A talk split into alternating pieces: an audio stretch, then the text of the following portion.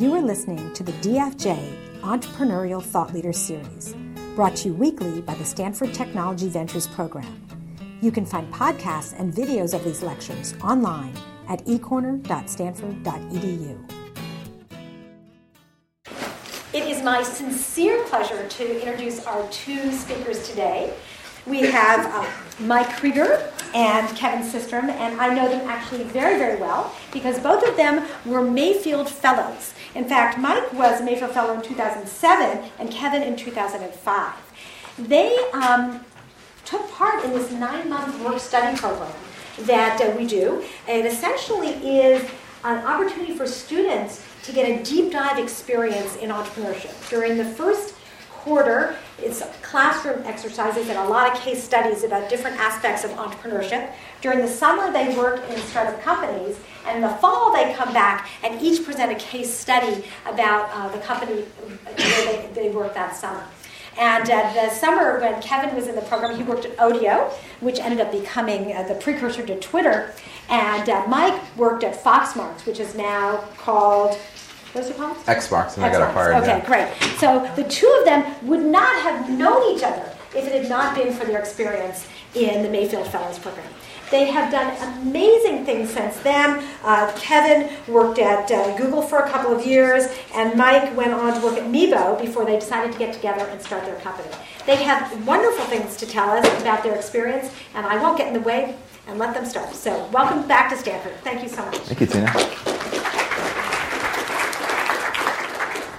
Thanks so much for uh, having us, Tina and Stanford. Uh, it's great to be back here. I think um, I remember how many years ago now, like four or five, sitting in this exact room and watching people stand up and uh, give advice about entrepreneurship and their experience. And it's a little surreal to be standing up and uh, giving back, but it's a really exciting opportunity because I think um, in the past year or so since we started what would become Instagram, we've learned a lot and uh, today, what we want to do is go through a series of myths that we think we had kind of like learned along the way or, or thought were true along the way. Um, and as we did Instagram and as, as we went through the process of founding this company, uh, we learned that not all of them were necessarily true. Um, so the big caveat here today is although we're saying all this stuff, um, you know, experience is what matters. And uh, going through your own experience in a startup uh, is really what helps you debunk these myths as well. So this is our chance to, to share some learning with you guys. Um, my background, obviously, I went to Stanford. Mike went to Stanford.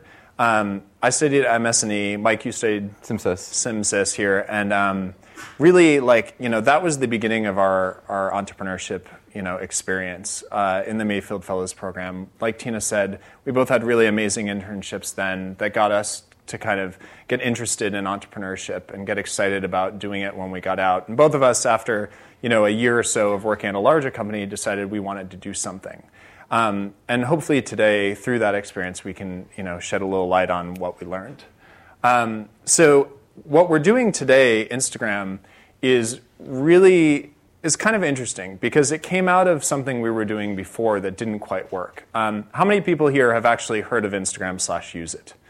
Okay, awesome. Most of the room. How many people here have heard of Burbn slash use it? Used it? Yeah, like three people. That's awesome. Um, so that's why we started working on Instagram because that's basically the number of hands that went up in the room when we were working on it. Um, Burbn was this check-in app that lets you check into different places, and while you were doing that, allowed you to share pictures or videos of what you were doing. Um, long story short, we worked on that for a little while and then realized it wasn't really going anywhere, but the thing people loved the most about it was actually sharing images of what they were doing. So today, Instagram has about a little less than 4 million users, all sharing images of what they're doing out in the real world through their iPhones on a daily basis. How many iPhone, sorry, how many uh, mobile photos do we upload per day about now? So it's like, geez, it's six a second more or less. So whatever Yeah. that times. Yeah, it's a lot. Um, and this is pretty awesome to be in this position, you know, only like six or seven months after having launched. Um, but, uh, you know, the myths we're going to talk about today, I think, like, really helped us get to the next level and start Instagram um, by learning that those myths weren't necessarily true. So to start, I think Mike's going to bring you through the first myth. So the first one, when you're just starting out and you're dealing with like the bucket of uncertainty that is being an entrepreneur and getting started, it's you want to latch on to things that you've seen before. But we really quickly learned that you just cannot really learn to be an entrepreneur from a book, a blog, or a talk. And it turns out that a day on the job was worth a year of experience. And what happens is the collection of experiences and knowledge you can get from those sources is super important, and I'm not like dismissing them entirely as something that you should get to or just ignore. But that first day when you're starting to make those decisions where the data isn't really there, and there hasn't been a blog post posted to Hacker News that was like, deciding what to do on the first day of your startup or making this really tough decision. It turns out a lot of it is very specific to your situation, and all you can really learn to do beforehand is try to deal with that uncertainty. So making snap decisions or quick decisions in the face of a lot of uncertainty. So we'll have we'll hit up on situations early on where we weren't sure if we were going to take Instagram a follow model, for example, like Twitter, or more like friendship, like Facebook. And there's just no blog, book, or talk that we could have ever really seen beforehand that would have taught us to do either of those things. So instead, it was about sitting down and saying, well, what do we know beforehand? What does our gut tell us? And trusting your gut is, I think, a theme of, of this talk. Um, and so developing a better gut is the, work you can invest in beforehand and then saying, all right, let's invest in this. Let's stay the course for a while and really like see it through, rather than wavering for months at a time, being like, uh, why don't we build both and like we'll switch off, and maybe have like a little like maybe make it a preference. Like worst mistake ever, right? Is to like give up on making that decision and instead making it a preference. Um, and so on and so forth, where you're having these micro decisions that, in the end, sum up to what becomes your product, basically. Um, and we really rapidly found that, as tempting it is to go like search off for you know private prior accounts of something similar, that snap decision is what makes a difference. But what you can be doing is doing quick projects, side projects during school, even when you're outside, when you're doing a job. Um, and most of what we learned and applied into our startup were things that we were doing on the weekends, um, which, you know, depending on the company, is either something encouraged or discouraged. But usually, if you're excited enough about something, you will find the time uh, to work about it, to work in it. The other thing is, once you do start a startup, it's super tempting to get caught up in the meta part of doing a startup. So going to entrepreneurship events and being like, yes, like I want to talk about being an entrepreneur. Like going, like there's, we were incubated at Dogpatch Labs, which was a great experience. We were surrounded by 30 startups, a rotating cast. We were there for probably longer than anybody Too else. Too long. so like we saw three or four different classes of startups go through that. And the successful ones were the ones that were in at 9 a.m. and left at 10 or 11 p.m. and were just like putting in the work, and not the ones that showed up at 10, like hung around, left at 6, who, like, in my opinion, were doing a startup as a lifestyle choice because they didn't want a boss. Like, that's not really a good enough reason to do a startup. It should be that you wake up and you're obsessed with this idea and you want to make it happen, and you're not there to, like, hang around in like this club or like have this like fun chat with people and that distinction wasn't that apparent to me day one because everybody's doing a startup this should be a thing and then one month in, people are like, "You guys work really hard." Like we kept hearing that comment at Dogpatch, and like we weren't. We were working like the hours that we felt we wanted to to like throw into this startup. Um, and I guess it's a gut check if you're finding yourself like getting drawn into the meta part of the startup of like being an entrepreneur and being really excited about it. Somebody said to us earlier, a phrase I like, it's like you can't call yourself an entrepreneur. Somebody has to call you an entrepreneur in a way, and it's it's true. Like it, it's very tempting to get caught up in that. Um, and I would encourage you to like step back a little bit and like find out the only thing that ships products and the only thing ultimately end users care about is the product you deliver to them, not like how they talk about you in TechCrunch or exactly who your investors were or which events you attended. Another myth that we you know, encountered as we started our company, and we talked to our friends who are like holding back from starting companies, is that startups only come from computer science students. Neither Kevin or I studied computer science, um, and that's something that we're like actively proud of, not because computer science is a bad degree by any means, um, but because it means you can get the technical chops you need to get things off the ground, to get things prototyped and shipped. We built all of the initial version of Instagram ourselves um, from things we mostly just were self-taught in. The early Twitter employees, none of them even went to college, and our first engineering hire didn't go to college either. Um, I think the Twitters, maybe they didn't finish college, maybe they went to it. Um, but it turns out there's things you can do in school that I think are valuable. And when you're trying to pick courses and figure out where to focus your time. The classes I look back to now and think, wow, those are the ones that help me deal with that uncertainty day to day, are the ones where day one of the quarter they tell you, we don't know what you're going to be doing for the next rest of the quarter. You'll get this at the D school a lot and in all of the entrepreneurship classes. It's your job to ask the question, figure out the question that you're going to tackle, and then answer it for the rest of the quarter. And that's just a very different experience from well, these are t- the 10 problem sets you're going to tackle, and then we'll deliver them at the end. Of course, going through those motions is really important as well, but having that ability to ask the question, and Kevin will talk a little bit more about this in the next one, um, but also just work through the rest of that, of that quarter. And the rest of it is the, the, the engineering we end up doing, we, we call um, Sink or Swim School of Engineering. So we launched on this like little machine server in Los Angeles. We had no idea what we were doing. We're like, well, like maybe some people will sign up. Within 24 hours, we had so much demand on that one machine that all of a sudden we had to scale out to like what we now have like millions of users. None of us had touched Amazon's cloud platform at all before launching. We'd kind of heard of it, but shied away from it. And it turns out that like there's no motivation stronger than a bunch of people knocking at your door saying, "I want to use your product, like fix your thing." And you know, we put in like a lot of. I don't really remember the first two months of our startup because we didn't sleep, and I think short-term memory goes out the, out the out of the way. So I'm told we put in a lot of late nights that we're all about saying, what do we need to do to get our product to a place where people can like keep using it, get excited about it, scale to the challenge? And you'll learn those things because you're bright and intelligent. You started a company because you trust yourself. Um, so having that faith and not shying away from a big challenge because you're like, well, what if we're successful? We won't know how to scale. Like I barely really knew how to use like a lot of the Linux like sysadmin stuff, and now we know it really well. And like probably if we did it again, we would have a totally different approach. But it's a little bit of like Zen beginner's mind. You focus on the simple, important stuff first if you're not worried about scaling ahead of time. It's really good to have friends that are computer science students. Absolutely. it's all about building that network. You know, week one, I had worked at Meebo beforehand, and I was doing mostly front end development, so I wasn't doing you know, a lot of hardcore scaling stuff. And I remember like 8 a.m. in the morning, I'd be waking up my friends who had more normal jobs, be like, I have no idea what this means. Like, how do, I, how do I do this? They'd come in, we'd buy them beer. And you build that network, and they'll help you out because they're excited about what you're doing. And it becomes less about feeling like you're like the entire source of knowledge for your startup. Right. And I think what I'd add to the original point of like, you know, going to, you know, events or talks is that it turns out what you get from those things aren't necessarily um, you know the takeaways that we're going to put up here on the board but it's the people sitting next to you. It's the people you meet before the event after the event the people that you're sitting next to chatting with them about the stuff that you're doing that end up, end up being the most valuable part of your entrepreneurship experience uh, going down the line. The fact that i remember being at a party i think it was um, like maybe sophomore year in college when facebook had just moved out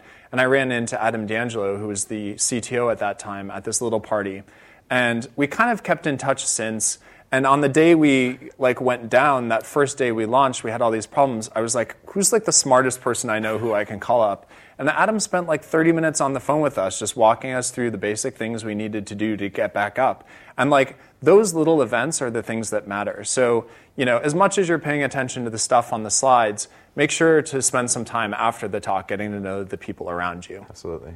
I think myth number three that I'd like to talk about um, this is something I had no clue about. It was that finding the solution to the problem is the hardest part. I always thought like you're faced with these problems that people have, right?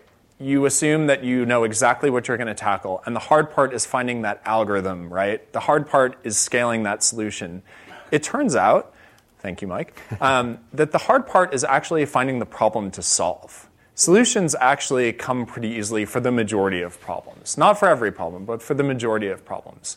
And in our case, what we did was when we sat down and we were deciding to work on Instagram, what we did was we wrote down the top five problems people have with mobile photos.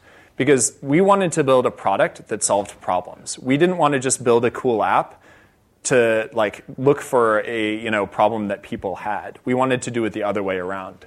So what we did was we listed out these five problems. And I remember the top three that we circled. Number one was that mobile photos don't look so great, right? Like we've all had that experience. You're seeing the sunset, you take a snapshot, and it looks like, you know, washed out, you can barely see the sun, et cetera. And we were like, that's like the major problem we want to solve.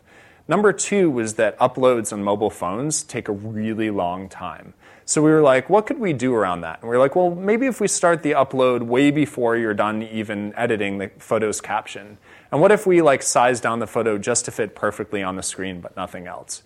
And that's like the small little problem and solution that it turns out really delights people because they press done entering their caption, it's already been uploaded, right? The third problem was that we really wanted to allow you to share out to multiple services at once. We felt like, do, should you have to make the decision of taking a photo with the Facebook app, the Twitter app, so on and so on, or should you just take it in one place and distribute it to many places at once, right? Those top three problems allowed us to really hone in on what solution um, we wanted to build. And that's really what Instagram became. I also wanted to say that, you know, once you have those top uh, problems that you want to solve. You need to verify that they're actually the ones that people have. And really, the way to do that is get your product in front of people very quickly and test that hypothesis. I think too many people wait a long time, and I'm going to talk about this a little later. Um, too many people wait a long time to see whether or not what they're working on is actually the problem people are having. And the last point is that re- really you should not be afraid to have simple solutions to simple problems like I said early on, I think too many people believe you have to solve things in a really complicated way. And at the end of the day, if you delight people even a little bit with a simple solution, it turns out it goes very far. And that first day when we had like something like 20,000 new users, I was like, clearly there was a need for this that hadn't been done before, and I'm so glad we tackled those simple problems. There's something about like, you know, in the tech community, you always want to feel like you're working on the hardest problem in the world it turns out that simple problem becomes very hard at scale, and that's what's really exciting. In a way, like we often in our entrepreneurship classes would hear about the big, hairy, audacious goal. Like, what's the huge chunk you're trying to bite off and tackle? And one thing that really struck me was that that big, hairy, audacious goal could be bringing that simple solution to something delightful to the masses, and yep. that in itself is a huge challenge. Yeah, and it's it's something we deal with on a daily basis, right? Like Mike has to wake up at 4 a.m. every day to like reset servers and stuff, and like I wake up with him, but I don't, don't actually do anything. I just say, okay, Mike, I'm here with you. um, so, myth number four uh, this is what I was talking about before. Working for months to build a robust product in secrecy and then launch the world. How many people have uh, heard of stealth startups, started a stealth startup, feel like they would, you know, go into entrepreneurship and keep their ideas to themselves, I'm going to assume everyone's going to raise their hand because, like, we've all heard of the stealth startup, how cool it sounds, right? The problem with stealth startups is that you don't get the feedback you need quickly enough. In order to test whether you're working on the right thing or not, um, you need to put it in front of people. And I think there are certain verticals, like I'm really talking about consumer internet here specifically. I think there are certain verticals outside of consumer internet where stealth prob- may, might make sense if you're doing pharmaceutical or something, right? But for us, like, getting it in front of users was like the most eye-opening experience. I remember putting Burbn in front of people we didn't know and they were just like, what is this thing? Like, what are you doing, right? We would be in a busy bar and trying to explain to them on our mobile phones, and they just like wouldn't get it. And that happened enough in front of people outside of our friend group that it was like really clear we had to work on something different, or at least refine the idea. And I think that's something to keep in mind as you're going about, you know, starting a startup. Uh, building the minimum viable product is super useful.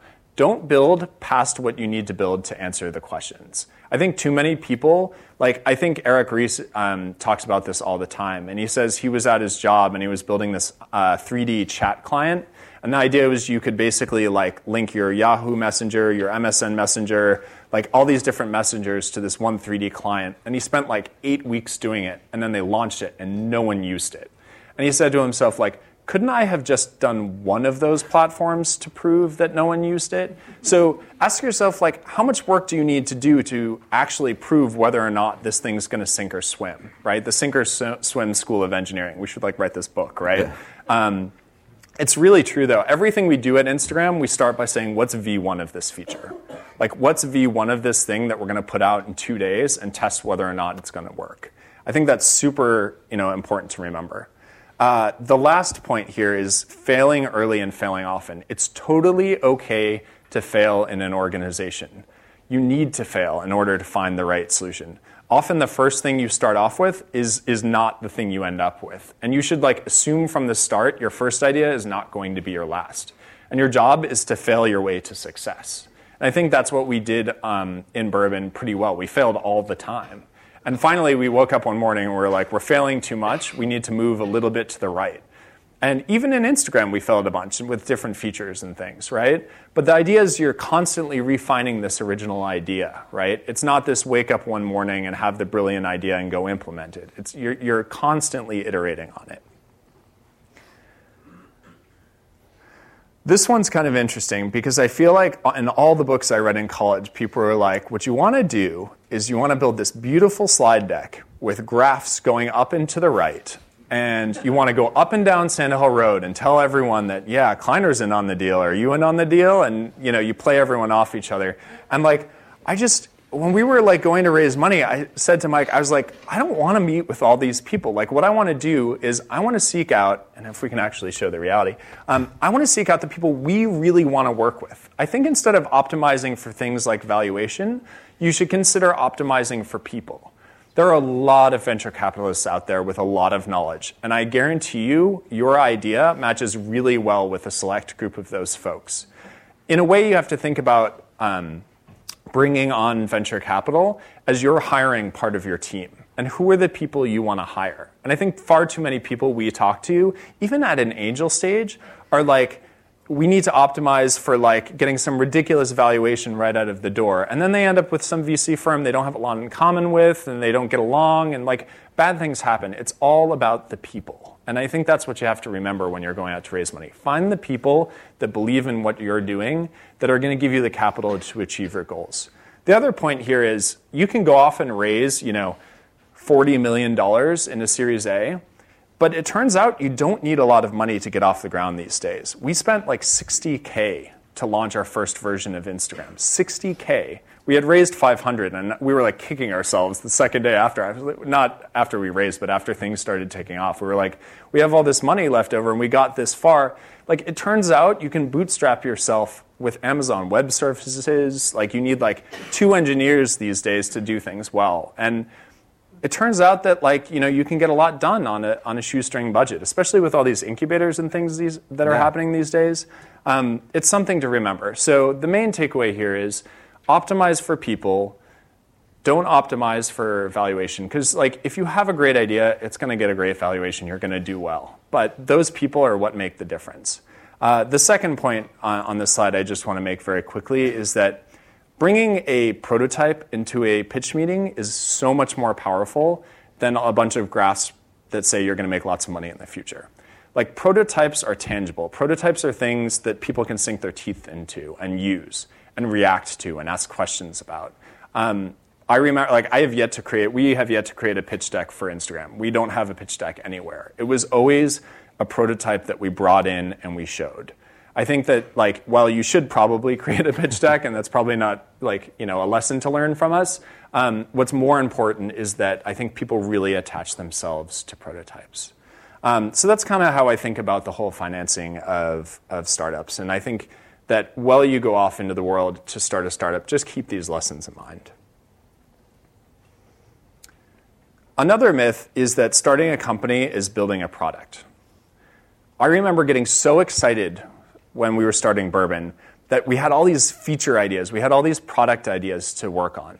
But it turns out that starting a company is like 50% building a product and 50% a lot of other stuff bank accounts, insurance, like uh, taxes that you didn't know existed, right? Uh, filing for things in the city of San Francisco and forms in the basement of City Hall to make sure that your founder from Brazil can, can get a job with you, right? Like there's all this other stuff that isn't about having brilliant product ideas that takes a lot of work. And I think when people decide whether or not they're going to go into entrepreneurship, you need to remember that you know, building a product is great, but there's a lot of legwork involved in getting a team off the ground. I think specifically in recruiting a team, team building is one of the most important things when you get off the ground. It's not just about having a great idea, it's finding the people to bring in to, to make that idea happen and supporting them by shielding them from the press and the like checking accounts that you have to set up, et cetera. Um, especially raising capital, that can be a huge time sink. And you don't realize that until you get into the flow of things, that building a company is not building a product. At the same time, it's you know, supremely important to know that you have to be good at building a product and that you're going to be willing to do the legwork to do the rest. As we wind down for the last two myths, you might be sitting there going, okay, so what's next? Like, how can I take it? When will I know I'm ready? Like, how do I know that it's time to go and start a startup? And what's it going to be like for the next, you know, few years? And it turns out it's not the idea that's going to hit you while you're walking down the street or in the shower. So like Kevin mentioned, I'm from Brazil originally, and I'll do all these interviews back home where like entrepreneurship is still like a build up process, is like a building process, and like it's not as much in the culture as it is here in the valley. And they're always asking me like, when do you have your idea? Like, what a great idea you guys had. Like, what, what struck you guys? And there was no one moment where we're like, oh yeah, like photos with filters and ideas really are the, the result of a lot of these iteration steps that we've talked about earlier. And your job is just to explore the solution space until you figured out where in that solution space you fit. And it turns out people are always like, well, like, does my idea need to be the most like unique thing in the world? Nowadays, especially in the social space, ideas are combinatorial, right? It's a matter like that childhood exercise where you take different parts of the animals and you make a new animal out of it. That's a lot of what startups are like. You're saying like, well, like there's things about Twitter we really like, but it frustrates us that we don't have an emotional connection with the content that we're receiving because it's not visual, you know? And there's things we like about things like Hipstamatic with like these cool ways of making your photos look better, but the photos get caught on the phone and they don't really get to like connect with your friends through them. So these combinatorial ideas are, are really where you end up having these aha moments um, later after you've explored the solution space, rather than like the shower idea that ends up like you know killing them. And as we've, we've mentioned before, in the sharing and discussing process is where those ideas get refined. So getting that consumer validation, going through those bar uh, exam. We call them bar exams. Like you're in the bar, can you explain your idea and show it off to your friend with a, in a way that they're not going to be like. When it's really loud and people are drinking and they have like the other 50 things they want to do. And one thing I really want to emphasize is that careers are very much a, like a series of themes that you go through and explore in your career. If you look at Dennis Crowley at Foursquare, he's been working on that drive, on that idea around location and unlocking your city for almost 10 years or more. Like he's probably been thinking about this since like maybe he was sketching as like a kindergartner. I don't know. You know? and we've both been interested in photography, badges in kindergarten, right? Um, we've been like excited about photography and about communicating the real world for years. Um, and probably whatever we do for the next 30 years will have some hint of that forever. So, very much so, your startup and your career is an expression of you and your co founders in a way that expresses, like, what are the themes that are going to recur throughout your careers. And you'll know when you hit upon that for yourself because, like, you'll wake up every morning and you can't think of anything else. You're in the shower and you're like, oh, we can do this different thing. Um, and that's when you know you've hit the great idea. It's not necessarily the idea, it's the theme, it's the drive, it's the problem you want to solve out in the real world. Like, what question are you answering? And the good slash bad news is that even once you have that drive, is that it's not going to happen overnight. And one of my favorite quotes is from Biz Stone, who he wrote, Twitter was an overnight success that took five or six or seven years. And it's just absolutely true. There's things seem very obvious in retrospect. Um, and you're like, well, of course, like photos, like why not, right? Like that makes total sense. People are like, oh, that idea was just waiting around forever. Um, but it's the relationships you've built along the way. It's the fact that Kevin and I knew each other through the Mayfield Fellows program, and so we had like connected before. And when he was starting to think about a co-founder, it was someone we could connect to. It's the fact that on the weekends, back when I was working at Meebo, I really wanted to learn iPhone programming. So I took the San Francisco crime database and I made the silly like augmented reality like crimes around you application, you know. And then so I had a little bit of iPhone experience. And the friends I could call at five in the morning when it's like. I don't know what this message means. Like, please help, you know? Um, and again, it's the themes that you've built up throughout the career and the line that you're weaving throughout your life in a way that informs your startup and makes it happen. And it never gets easier, is what we found. Never. And that's okay. And you adjust that reality after a few months and you stop telling people, like, oh, when I get less busy. You're never going to get less busy, and that's okay. And once you accept that and love it, then I think your life is a lot happier as a, as a startup founder. But it is a long slog, and I think that's what people don't realize, and I certainly didn't before. Like, you think these startups happen in like the course of a year, but it's, a, it's like a lifetime commitment in some ways, right? I'm prepared to do this for many, many years going forward because I feel like we're at the tip of the iceberg. And I can see it. We have four people in our office, right? And we only have four ish million users. Like, I can see this becoming much, much larger. And what excites me is that challenge. And I think part of entrepreneurship is realizing different things along the way are going to excite you in different ways. And the people that grow best with companies are the people that realize that and get really amped about the different challenges at different stages of the company a nice metaphor for it is I was talking to my friend who biked from Seattle down here to, um, to San Francisco. And he said the biggest difference between on that ride versus all his other rides was after the first day and your legs are sore and you can't believe you got up again the second day, is you stop thinking about like the destination and you start thinking about the next few hills and the end of the day. And you're saying, wow, like all of a sudden I don't think like, right, one more hill and my legs will like give out, I can't like go any further. You're like, well, I know I got to get to San Francisco because if I stop, like I'm in the middle of you know Oregon and I have a bike, like what am I going to do? And day in day out, and that that mindset change, something clicked. I think for me and for you as well, where all of a sudden you're like, all right, like let's get to the next hill, let's keep fighting, let's find other people to bring on our crazy bike ride, um, and who knows where San Francisco is? You know, it might be 10 years out, and that's fine, you know, because biking is awesome. Absolutely. And I think really there's no better time to start than now. Um, whether you want to join a startup or whether you want to do something yourself, I think the best thing you can do is to start. Like, I remember, and I'll tell this story just because um, we're at Stanford and Tina's here. Like, I remember studying abroad and applying for the Mayfield Fellows program. And I was so amped about learning how to make like websites that I made this thing called the Tree List, which was a terrible knockoff of Craigslist for Stanford. And um, I was studying abroad in this little like room, and I was like making the website um, in that room with no internet connectivity. But in order to push code out, I had to like go in the snow, like it was snowing in Florence at the time, across to the library that like just eked out free Wi-Fi out of their window and pushed the code. And it went up, and I still remember like people started using it at Stanford, and I was over there in Italy, and this there was this like awesome connection with people. And what I realized then was like just the hunger to like build stuff and put it in front of people. Um, is really valuable as you get moving in entrepreneurship. And there's no reason you can't start, right? If you're studying abroad, there's no reason you can't start. If you know nothing about HTML, CSS, JavaScript, there's no reason you can't pick up a book, right? Um, if you're doing something outside of consumer internet, there's no reason you can't start thinking about the idea and interviewing people and meeting the people that are going to help that happen over time. Because in the end, it is a long slog, right? Um, and what we've found is the thing that really has helped us along the way are those little skills we picked up by hacking on the side. So if you're interested in working at Instagram, please do email us, jobs at instagram.com. We're looking for very talented people. Thank you very much, everyone.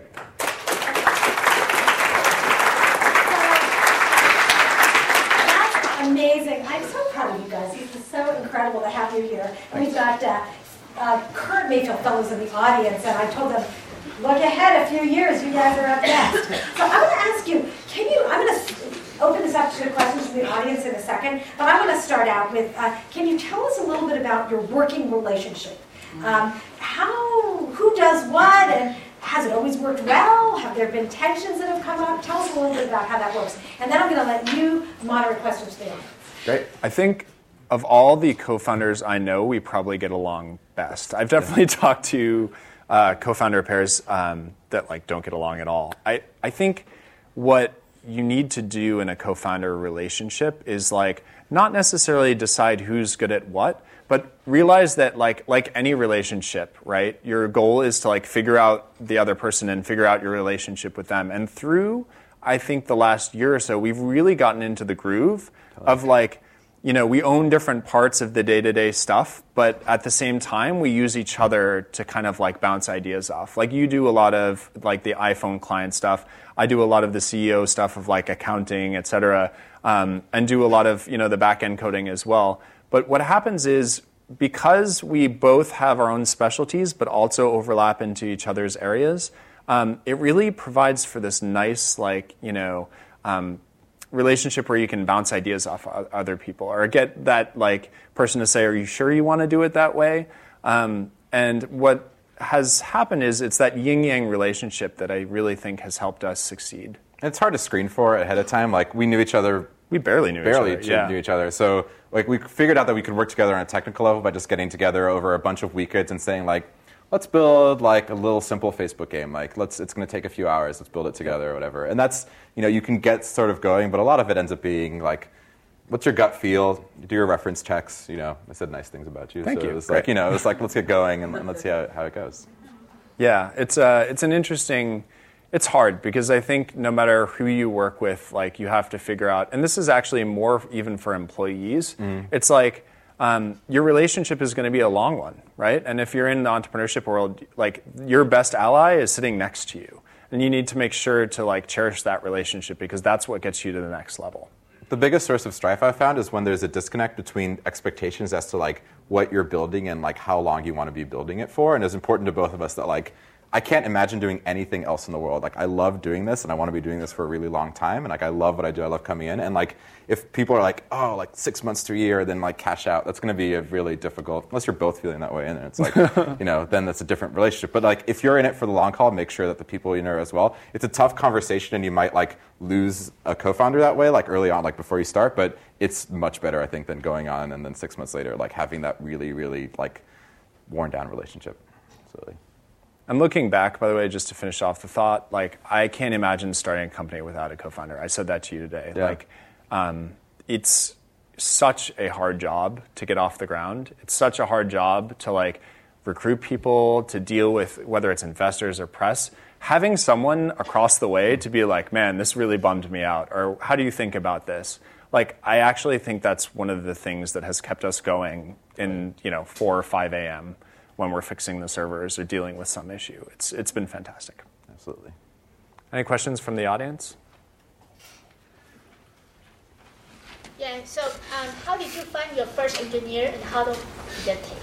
The question was, how did we find our first engineer? We were really lucky. So we were at Dogpatch Labs, which is incubator run by Polaris Ventures up in San Francisco, um, and we happened to be sitting at the same like table pod um, as this guy Shane, who was an engineer who at the time was working with a different startup and doing some freelance stuff. But you know, he taught Kevin like the initial steps of iPhone coding. So like we knew not only did he know his stuff, but also he was very good at communicating information, which is really important. Like our bar for hiring is like, can they teach us a bunch of stuff? Because a we're not we weren't trained in computer science. Like we were not like by any means totally knowledgeable about everything we're building. So who can we build that can teach us? So the fact that he had both of those assets was really important, and it took probably three months after launch, and about you know we were nine months into the startup or eight months into the startup process at that point. So, wow, we built all the for V1 ourselves.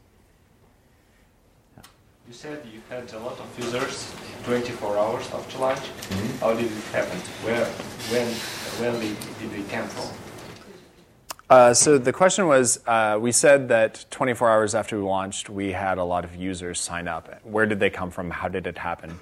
We get asked this question a lot. Um, it is not clear that we have the exact answer, but we have some hunches.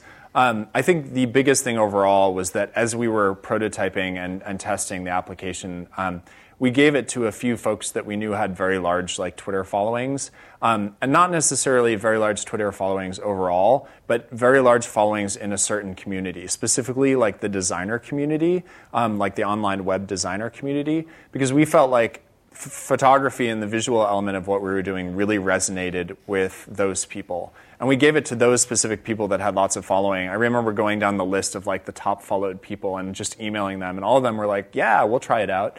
Um, and because they shared to Twitter, I think it created this tension of like, when is this thing launching? When do I get to play with it? Um, and that's the day when we actually launched. I think it like had that springboard effect, right? Um, I don't think that works for every startup, and I'm not sure that I would do it that way if I did another startup. But I think that certainly contributed to part of it.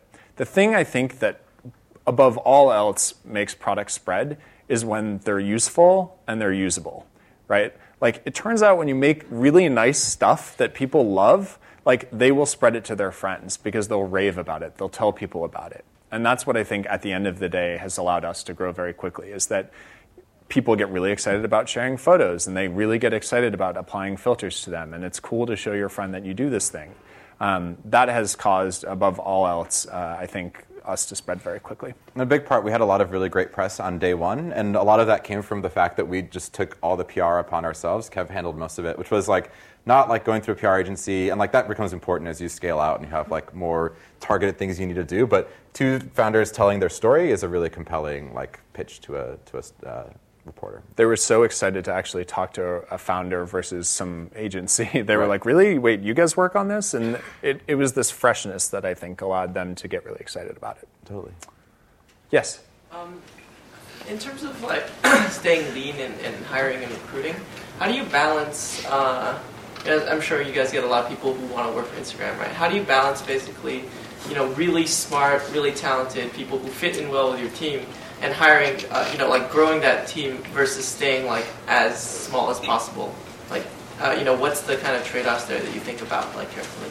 Right. So the question is, what are the trade-offs between growing the team and staying as small as possible? Um, I don't think we ever want to stay as small as possible. I think there's a certain stage where, uh, or let me put it another way: as you're growing your company, there's this like natural height for something that age. It's just like you know humans. There's a natural height for a three-year-old, and you can be within a certain range. I think the wrong thing to do is be six feet tall as a one year old. Hire up 40 people and decide you're going to attack some problem really quickly and you haven't even launched yet. Like, I think at the same time, when you are, you know, six months old and you have two people and you're proving out an idea just to get traction, that's great because it turns out there's not a lot of disagreement. We're sitting there, we can look across the table, make split second decisions, and move very, very quickly. But at a certain point, you have to start refining your idea and scaling it out. And at a certain point, you know, the fact that you only have four people becomes the bottleneck. So I think what my answer would be is don't shoot for one or the other, shoot for the natural height of your company. Shoot for where you are in the, in the life cycle of your company. Absolutely. Does that make sense? Yeah, I agree with that. Anything else? In the back? Question on how do you guys as entrepreneurs think about work-life balance? Uh, these are your best years and working all the time.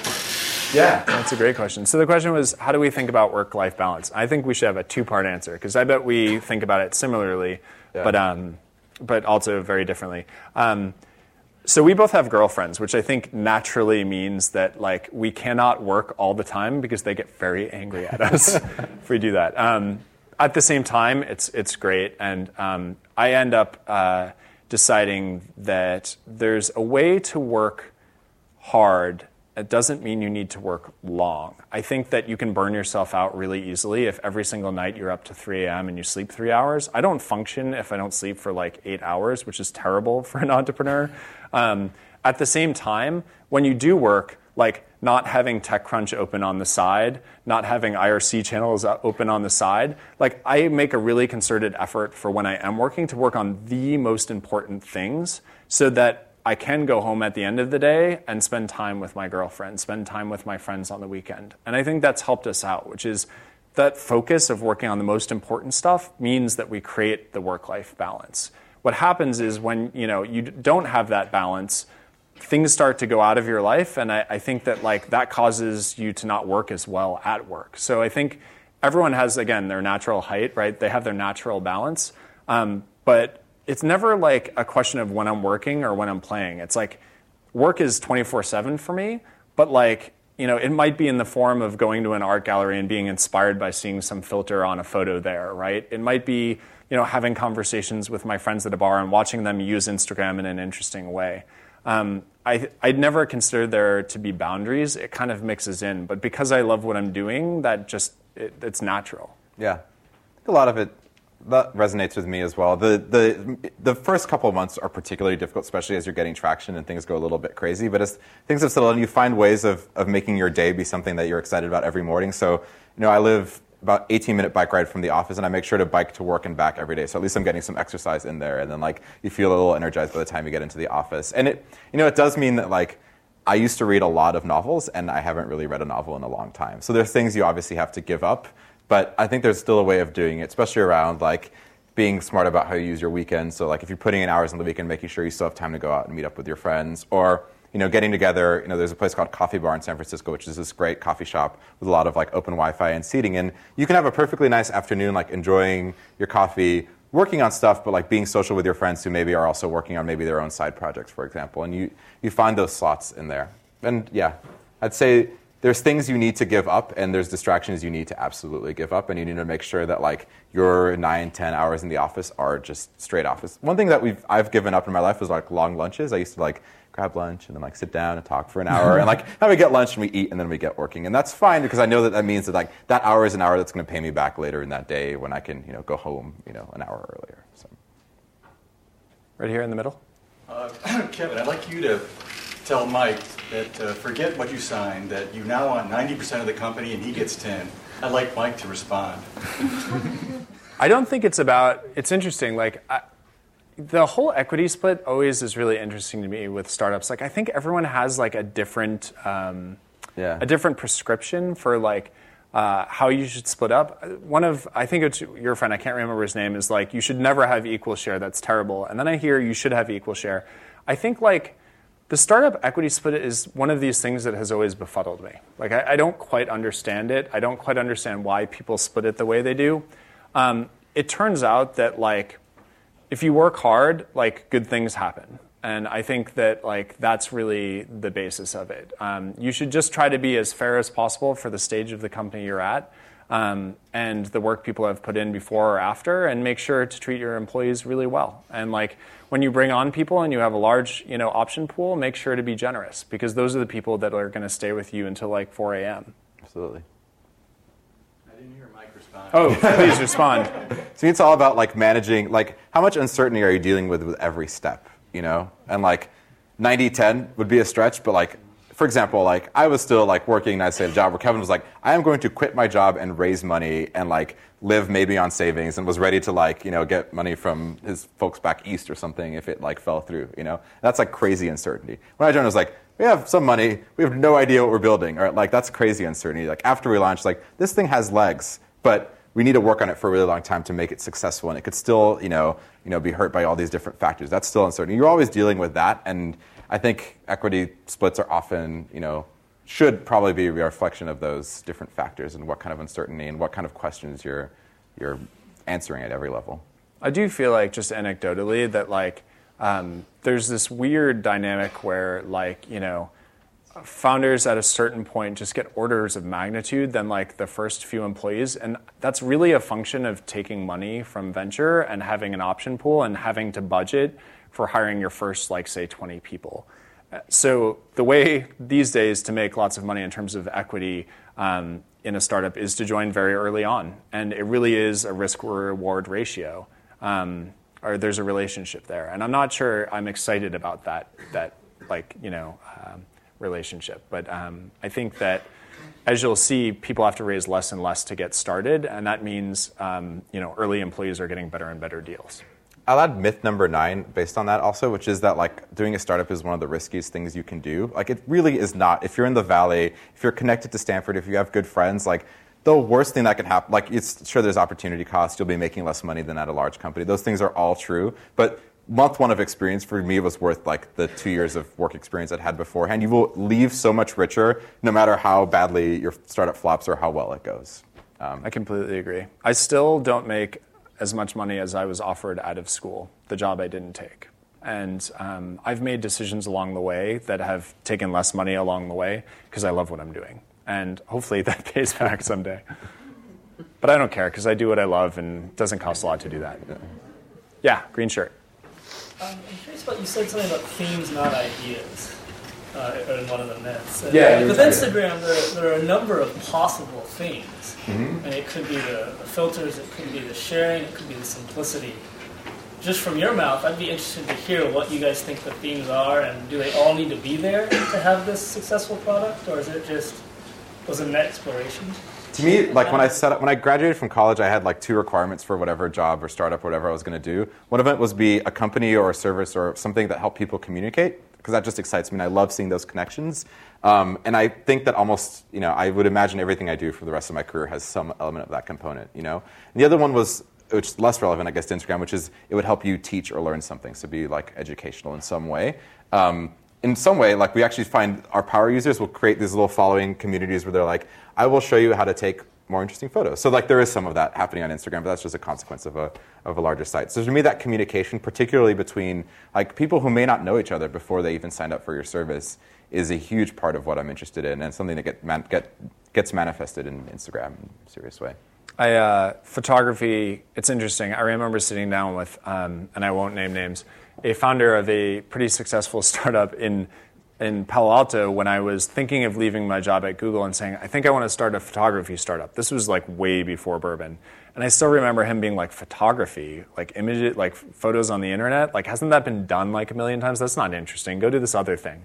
And I remember walking away feeling kind of bummed out that like my passion for like photos was somehow like not going to get married with something I did in the future online. Um, and I feel like looking back in retrospect, like I'm so glad we're doing what we're doing now because that's like exactly like if you ask my friends in high school what kind of startup I'd be doing, you know, 15 years from then, like they would be like, oh yeah, he'll be working on a photo thing, like for sure. Um, and I'm glad we came back to that, but I didn't realize it at the time. But now that we're doing it, I'm like, duh, like, of course we wanted to do something in photos. Um, so having that passion and following that theme and realizing like what the things are that make you really excited, I think just like keeps you up a little later at night, makes you drive through the hard times. Um, it's not necessary, but it sure does help. How do both of you resolve disagreements? Fist fights. Fist fights. No. Uh, so how do we resolve disagreements? It's interesting. We don't really disagree very much. Um, that's a good question. How do we?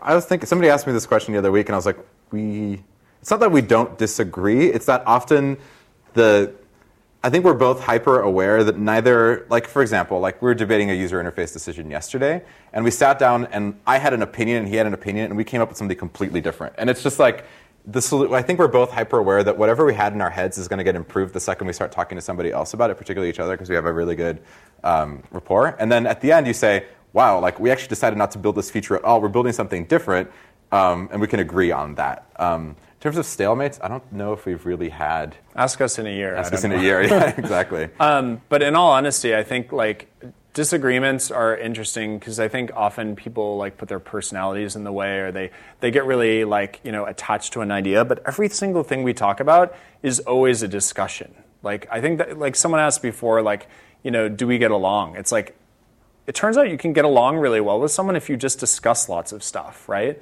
Um, also, it's nice to find a co-founder who like shares a lot of the same values you have, and right. I think like we're very aligned on a lot of like how we want to build the company, like the type of people we want to bring in, the type of work we want to do. Um, it's just helped us a lot. But that's not the case in every single co-founder relationship. And some that I know disagree all the time and get in screaming matches. But they go home and they shake hands and they say, whatever, like, you know, bygones be bygones, and they still get along, right? Um, I think it's about finding your natural, like, relationship with, you know, your team, not just your co-founder. Yeah. yeah. Yep, go for it. Okay. So I'm a founder of a pre-funding startup, and I want to give a perspective on this one. Uh, I'm confused. I'm confused. I'm conflicted as to whether I should launch the product and then look for the funding, or whether I should try to get the funding first, launch it, because chances are the whole thing might just take virally, and maybe I may not have the funds to to fund that particular growth that might be there. And I'm conflicted as to when is the time when I should go in front of angel investors and get the funding. The question was uh, when's the right time to go for funding? That um, there's this conflict between wanting to go early. Um, so that when you start growing quickly, you can like manage that growth, and then um, on the opposite end, do you, you know, wait until you start growing and then go raise money? Honestly, like if you're growing as quickly as you say, like there are startups that just open credit cards. I'm trying to think of the like startups that do that. They like open credit cards to pay for like the week where they're growing like crazy. Money will come if you're growing that quickly. Like it isn't like yeah. there's there is so much money out there like chasing bad ideas that a good idea will get funding. Um, and I think that I wouldn't worry about the best case scenario. I would worry about the, the average case scenario. So I think what I learned was that it was really powerful to get a prototype out there and prove that this was something I wanted to work on more, um, or that like you know users would use, and that just like resonated with a lot of the the angels and VCs that we talked to. Um, my advice in not knowing what you're working on would be to at least get it in front of many users first, not necessarily public, but like put it in front of real people um, and prove out the point. Um, and and always be making the relationships that will help you raise the capital to do what you need to do. Yeah, if you have the connections and the introductions to say like, I'm not pitching you right now, but here's what I've been working on. Like, I'd love your early stage People are busy, so it's not it's always not always possible. But the, to the extent that you can build those relationships, like that one cocktail party ended up being super pivotal when it came time right. to actually raise. How many more questions can we take? Just one more. Just one more. more. Okay. The special one. How about you right there in the middle? Okay. So this, Make it a good one. I, think you guys uh, deal with uh, competition quite a bit.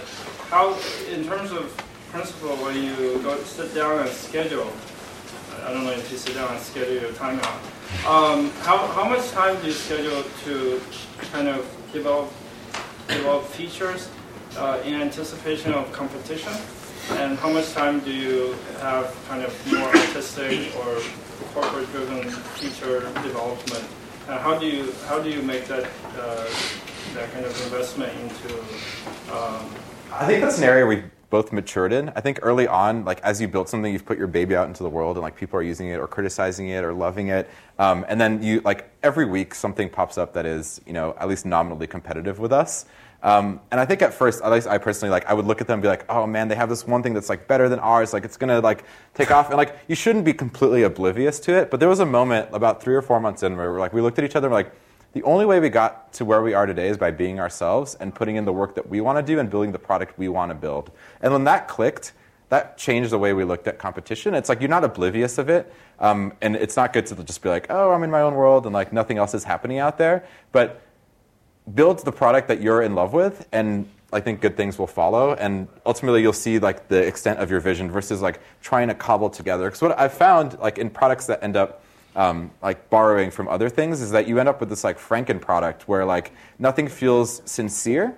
The biggest learning for me was we were we were like looking at a sign up form for a particular startup, and we are like, wow, like I wonder why they made all these decisions. And months later, we met their founder, and they're like, oh, we did that in an afternoon. It's totally wrong. Like, I can't believe we shipped that. And so the things that you think are like really well thought out in other startups might have been like off the cuff, last minute thoughts. And same for us. Like some people copy like things in our app that like I'm like, oh, like we're probably changing that next week. So that's a.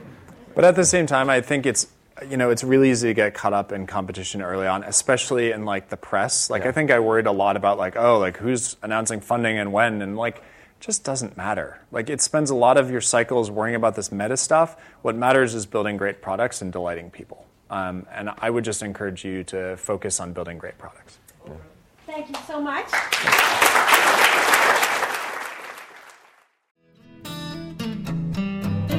You have been listening to the Draper Fisher Jurvetson Entrepreneurial Thought Leader Series, brought to you weekly by the Stanford Technology Ventures Program.